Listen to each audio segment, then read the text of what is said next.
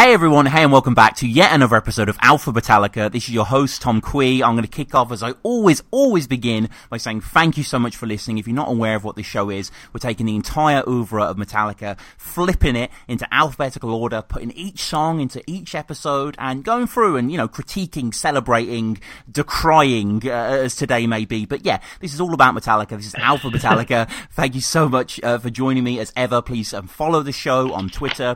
Please leave us a review on iTunes, subscribe on YouTube, subscribe on iTunes, on podcasts, wherever you listen to the show. Leave us a comment. Uh, get in touch with us as well, metallicapod at gmail.com. If you want to come on the show and you want to talk about a Metallica song, let me know. I pretty much got all the A's and B's and mostly the C's all booked in now, but if there's something in the future that you want to come on, let me know. We can book that in. We can get you on. I'm sure it'll be brilliant. Um, we've got the Patreon as well, patreon.com forward slash alphabetallica. If you want to support the show, you want to give back, you get access basically on the Patreon to episodes that will eventually come out on the YouTube channel, but you get the preview access. So uh, at the moment, our Mission to Lars review is on there with Nick, and we've got um, uh, something that I'm recording at the moment, actually, a sort of grand history of Metallica and Napster. Actually, what went down there. I've accrued so many books reading about Metallica, and I've got so many sort of interesting insights and quotes that I never knew about from just watching sort of blase MTV documentaries. So if you want to know the true story about Metallica and Napster, or maybe a slightly biased British version, go onto the Patreon and you can listen to it there, and it'll be on the YouTube first. But um,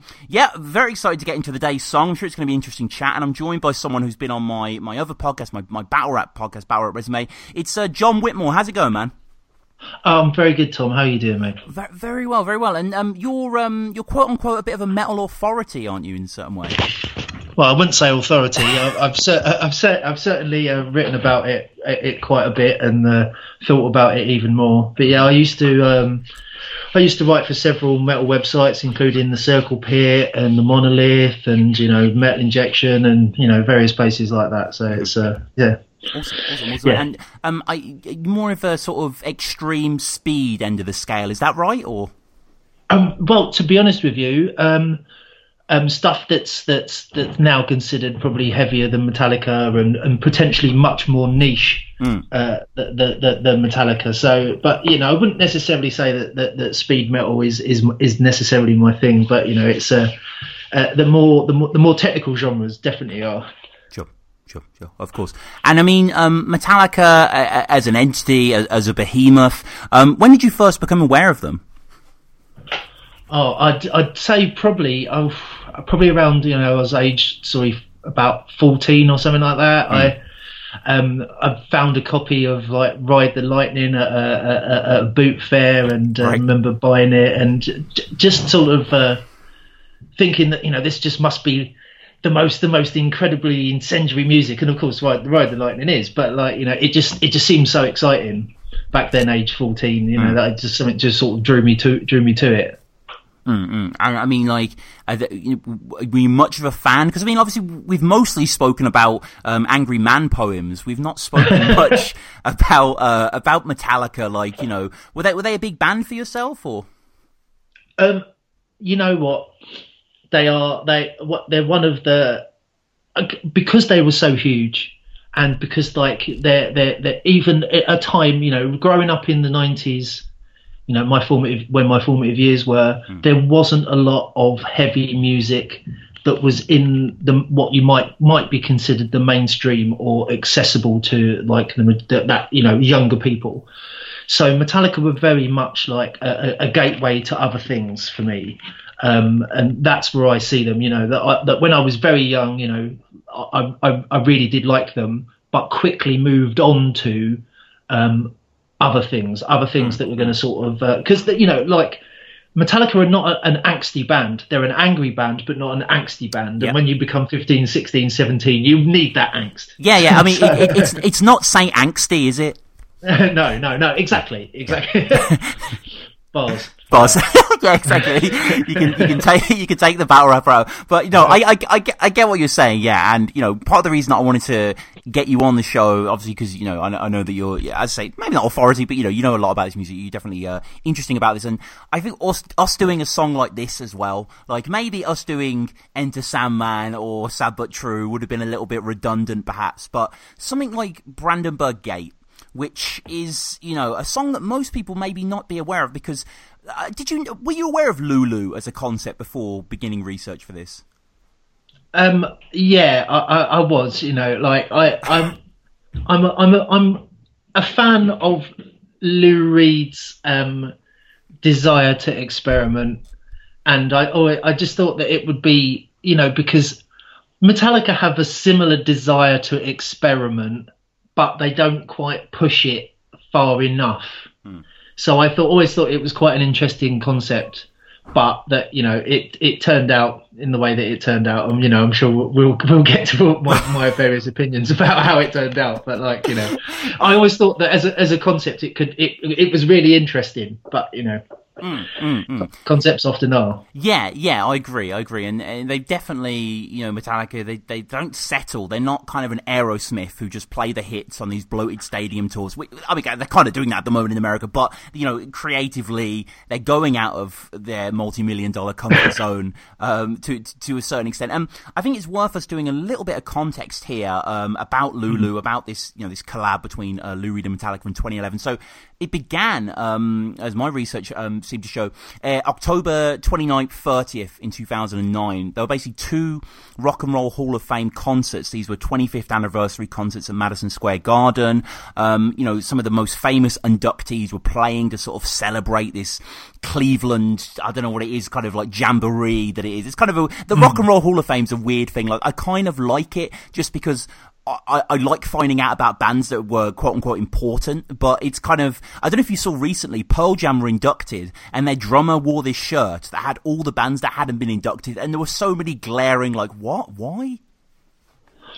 Yeah, yeah, that's the thing. And like with any Hall of Fame, there is a great deal of politics surrounding mm. um, who who gets into that Hall of Fame, and it, you know it can be down to uh, who who who who you've pissed off you know, like with the Baseball Hall of Fame, you know, Pete right. Rose potentially like the be- the arguably the best hitter ever and you know one of the most influential players ever will never get in just because of his personality and right. what you know you know and i think the rock and roll hall of fame is a very similar thing mm. the fact you know like that that it, basically took the death of Joey to get the uh, the Ramones in the Rock and Roll Hall of Fame, yeah. and you know, there were yeah, there were as you say, there were glaring omissions. It's a weird one. Yeah, yeah, it is a weird one. Um, Iron Maiden, Thin Lizzy are two that spark to mind as well. That are just you know huge influential people. But uh, yeah, regardless, that, that, that's for another day. So at these concerts, um, you know, the, the, the idea was that like bands would play their own songs and they'd be joined by guests. So um, you know, Metallica played. They did on the second night. They did one. Um, Bell tolls. By the way, there's someone in the comments that keeps calling out the fact that I call the song For Whom the Bells Toll rather than Bell Tolls. I realise it, Coenter. I'm working on it. You know, it's a, it's a little malapropism there. Um, and they played Enter Sandman as well. And they, they had um, three guests on. They had Ozzy, who played Iron Man and Paranoid. They had Kinks Ray Davies, who did You Really Got Me and All Day and All Night. And they had Lou Reed, um, you know, who came on and they did Sweet Jane and White Light, White Heat. I'm not going to pretend to know those songs. My Lou Reed, I kind of know a little bit of Velvet Underground. I know Uh, as I'm sure most 17 year olds discovered it, you know, just because it's got that sort of iconic Urban Outfitters album cover and it's quite good, accessible, kind of like faux hip rock or whatever, you know. But, but regardless, they teamed up and um, supposedly they did their thing and they were all leaving they're all getting in their limousines and Lou Reed basically turned to Lars and said look we, we, should make a record one day.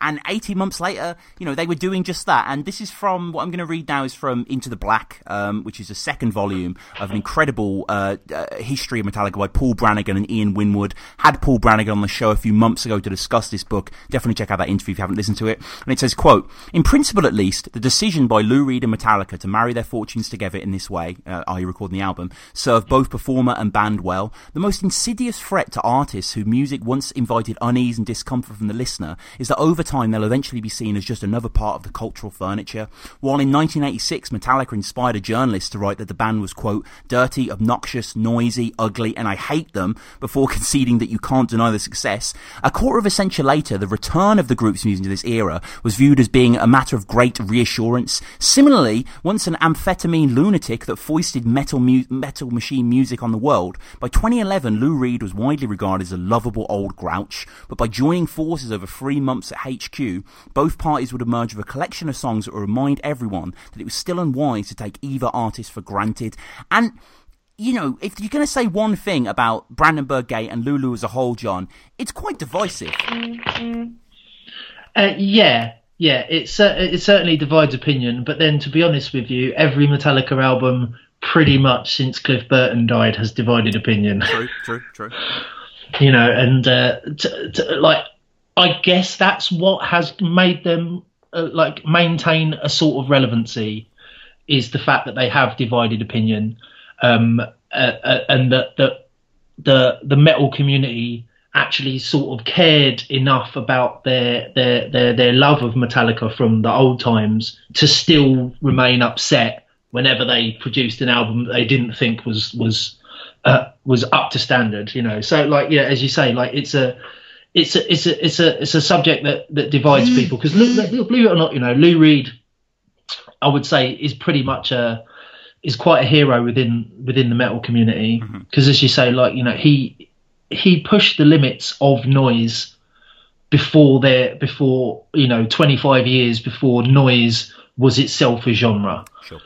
uh, you know and and i think that that's uh, it, it it really cleared the way for a lot of extreme music and so having a having a collaboration between uh, these two these two art well this group and this artist you know for a lot of people it it, it could have been amazing and it kind of turned out a little bit a little bit bland.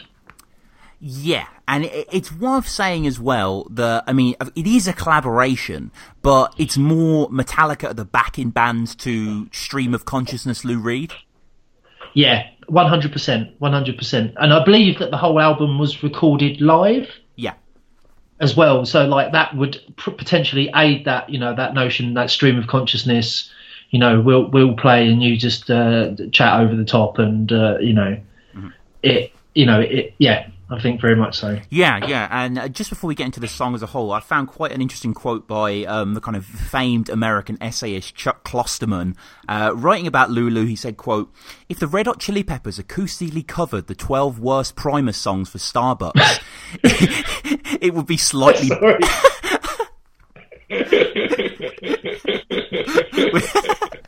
it would be it would be slightly better than this. So I mean, to be fair, I want that. To be fair, I- as, a, as a massive Primus fan and someone who thinks that like that Red Hot Chili Peppers are music for people who don't like music, right, right. um, I, that, that's just that's just entertained me so much. I'd actually really want to want to hear that record, if only for like flagellation. yeah, yeah, yeah, yeah. Good, good. Jesus. Uh, uh, you know, it did it did divide opinion. Uh, you know, some people referred to it. Uh, the BBC called it Lutalica, which I appreciated. Um, Uncut magazine, which is you know for, for our international listeners, is quite an esteemed, um, if mainstream, slightly kind of tweedy publication, called it the most extraordinary, passionate, and just plain brilliant record either participant has made for a long time.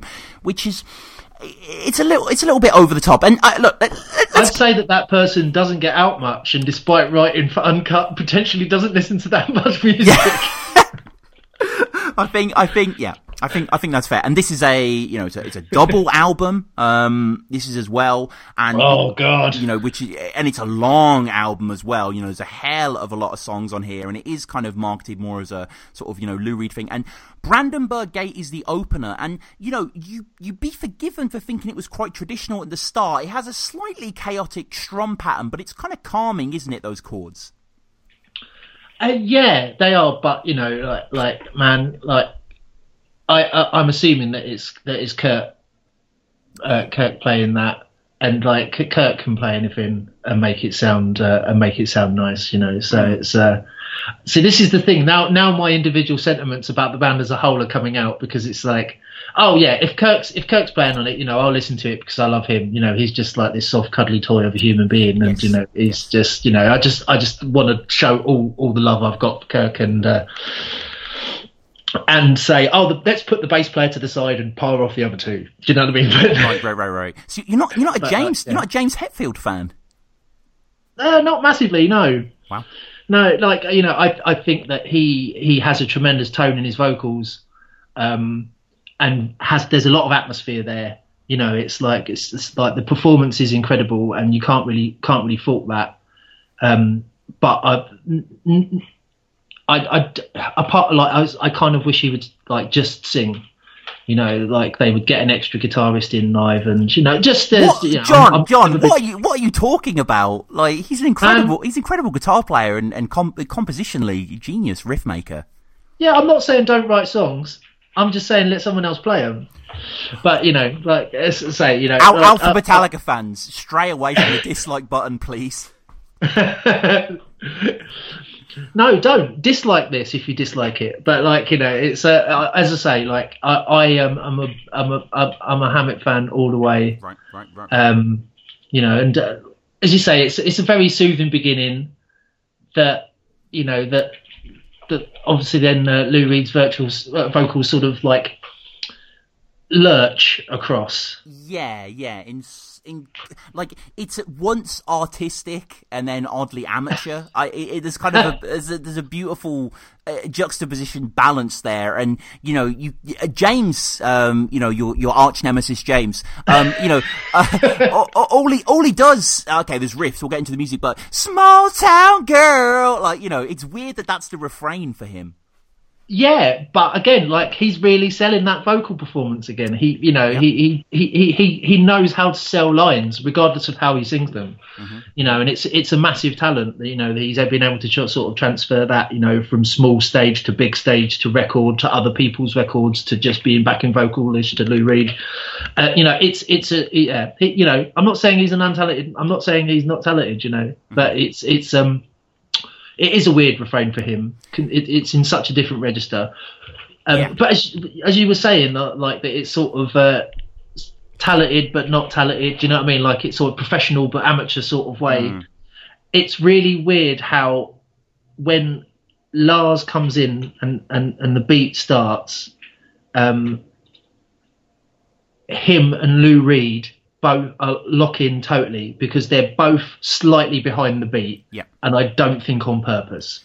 Right. And uh, you know it's uh, and it, and and it actually make it actually makes it a fairly enjoyable uh, experience listening to the song because much like if you get the mix of like the Who playing and you take down uh, the guitars and the bass and just listen to Roger Daltrey and Keith Moon, they're locked in completely. You know, they are the the, the, the essence there, and sim- not not in the same at the same level, but like the essence here is like the, the, the drums and the vocals are very much uh, entwining, and that's what makes it. It actually made it quite quite interesting listening. Mm, mm. I must, you know, I must admit, I haven't listened to this album all the way through. I, you know, and haven't listened to this this this song for quite a, quite a while before I, I sat down to it. Mm. And I was like, oh, you know, this actually, you know, Lars's sloppy drumming actually fits here. Yeah, because because Lou Reed's got a similar feel in terms of how he's approaching it. So yeah, it's good. Yeah, yeah, yeah. I, I, it's an interesting canvas, uh, essentially what Metallica are carving here, and it is just quite a repetitive movement. That I don't, I don't really find it boring. I, I kind of like, I, and again, the the lyrics, like when you actually read them on paper, they leave a lot to be desired. But in the kind of heat of the confusion, you can kind of catch some profundity that maybe isn't really there. You know, there's mentions of Nosferatu, uh, a graveyard romance can only give one chance as the tombstones weave and breathe. Um, you know, it's kind of a woe is me year nine kind of uh, opine there, but you know, it, it, it's not bad. But but that's Lou Reed, isn't it? Really, we're not expecting these detailed memoirs. It is that kind of slightly transitory, elegiac nature that he inhabits.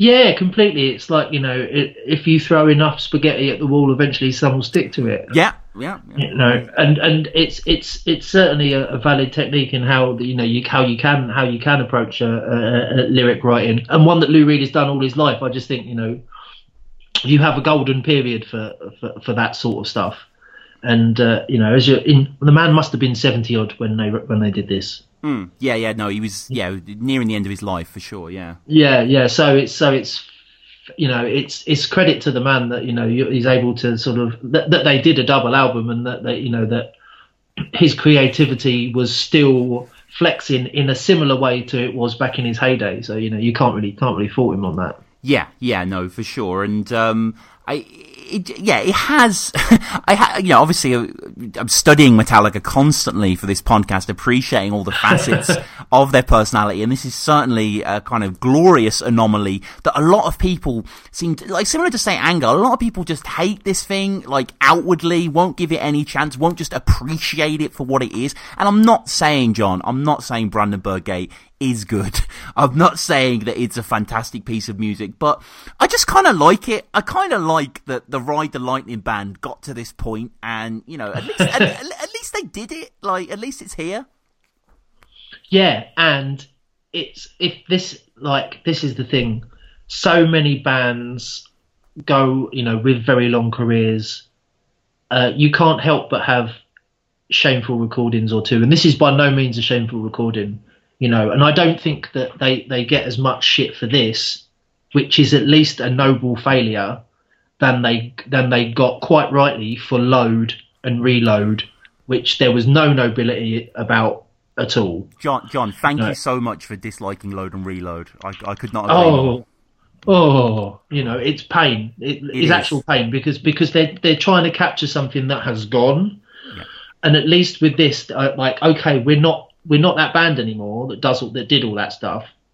Um, oh, we've got Lou Reed. You know, like it's it will be interesting regardless. You know, whereas Load was just a you know was a, a load of shit. Really. Right, right, right. Yeah, no, no. I think it's you know a lot of people. I said before, a lot of people talk about Saint Anger, but for me, it's the, it's the vanilla blandness of re- Load and Reload that I find a lot more offensive than you know anything yeah. sonically on Saint Anger. And you know, normally in these episodes, we're compositional Sherlocks. We're, we're, digging through here, but there's not too much going on here. As I say, it's a soundscape. It, it's Lou talking about the cook getting drunk and the whores they sunk onto the sides of desert plates. I mean, you know, you can you can check out these lyrics and and, and, and make of them what you will. And it, it's quite a brief song as well. I think it's a snatch over four minutes, and it kind of comes and goes. And you know, the abiding memory is just small town girl, like you know, this anchor that kind of keeps you in a certain space. I mean any any any further thoughts on Brandenburg Gate, John? Well, not a lot really. Cause no. not the, the, the song. Because this is the thing about the whole album and why like it as a, it itself as a as a concept is perhaps more interesting than its execution. Hmm. Is that you know that these are you know Metallica must you know in their fifties at least, and so like the desire to actually be to to be genuinely shocking or the ability to be genuinely shocking or subversive or actually trying to push things on has gone. You can't push things on in your 50s and your 70s. It's just a fact because what you're trying to push on is from 25 years ago. Mm, mm. You know, you, you know, and if this album had been made in 1991, yeah, yep. it would have been mad as fuck. Mm-hmm. And you know, potentially people would be going, "Oh my god, do you remember when Lou Reed and Metallica changed metal?" and like, "Oh yeah, yeah, we did, didn't? Wasn't that amazing?" You know what I mean? Like, but and then you know, it, it's it was done a, a, long time later when it was just, "Oh, did you see when Lou Reed and Metallica like you know played live for three days in the studio and yeah. recorded 48 songs?" You know, it's oh, oh, I've not heard that. Oh, don't listen to it all. There's a couple of tracks. Here you go. Mm-hmm. Um, you know, it's one of these things that you know, if you could wave a magic wand and make things happen at a different era, I would I would make this happen after the Black Album. Yes, yeah, this would have been an amazing follow up to the Black Album. yeah, Definitely, just to piss, just to piss off every record executive in the history of in like you know in uh, uh Interscope Records or whoever they were with at the yeah, time. You know, yeah, yeah, yeah, Indigo. Yeah, yeah. Um, um, but yeah, it, it, it would have been it would have changed changed changed music as we know it. But you know, mm. as it was, it being kind of bland. Mm-hmm. And um, you know, these uh, obviously we're going through every single song, and Lulu's really the only Metallica album that I don't know kind of back to front as well as I know all the rest. So it's going to be fun um, going through this huge song journey, seeing these odd songs crop up here and there, and getting dig deep because I don't really know that well. I, I think Junior Dad is like twelve minutes or something. Like there's some long songs on there that are that are a lot like this. Like they're a lot. They're just riffs and Lou. You know, there's not much singing. I don't think there's many guitar solos either. They're just kind of like the band existing as a whole. But um, I mean, John, I always close with the same question. I'm, I'm, I do not think we spoke about it before. Have, have you ever seen Metallica live? Have I ever? Um, no, no, I haven't ever. I've not seen Metallica live.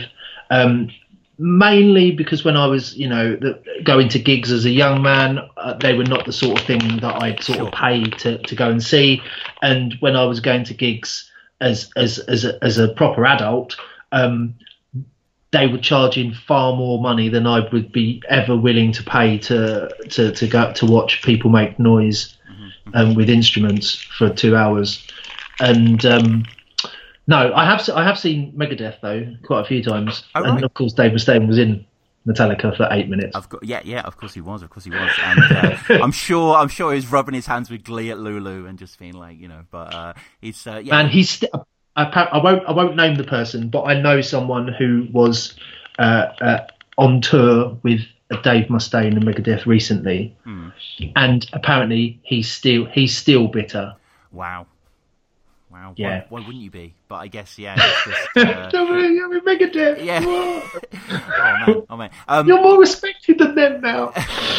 um, they, they won a Grammy recently, didn't they? Mate, I know that doesn't really mean anything, but I, I think I think they won a Grammy recently as well. But um, oh yeah, yeah, did, yeah, but, yeah, yeah. Um, like- We're uh, I, I've promised it before, but me and um, you know, you know Terminal, don't you? The Battler, you know Terminal. Yes, Uh, yeah. yes. Me, me and him, Adam, are going to do a history of Metallica and Megadeth very soon on the show, so that should be a very interesting episode as well. But um, yeah, I guess I want to wrap up by urging people to watch Sherpa's rap battles. Um, John is is also a, a, a battle rapper, as I may have mentioned on on the podcast before. I'm obsessed with battle rap as well. Um, are you battling soon, John?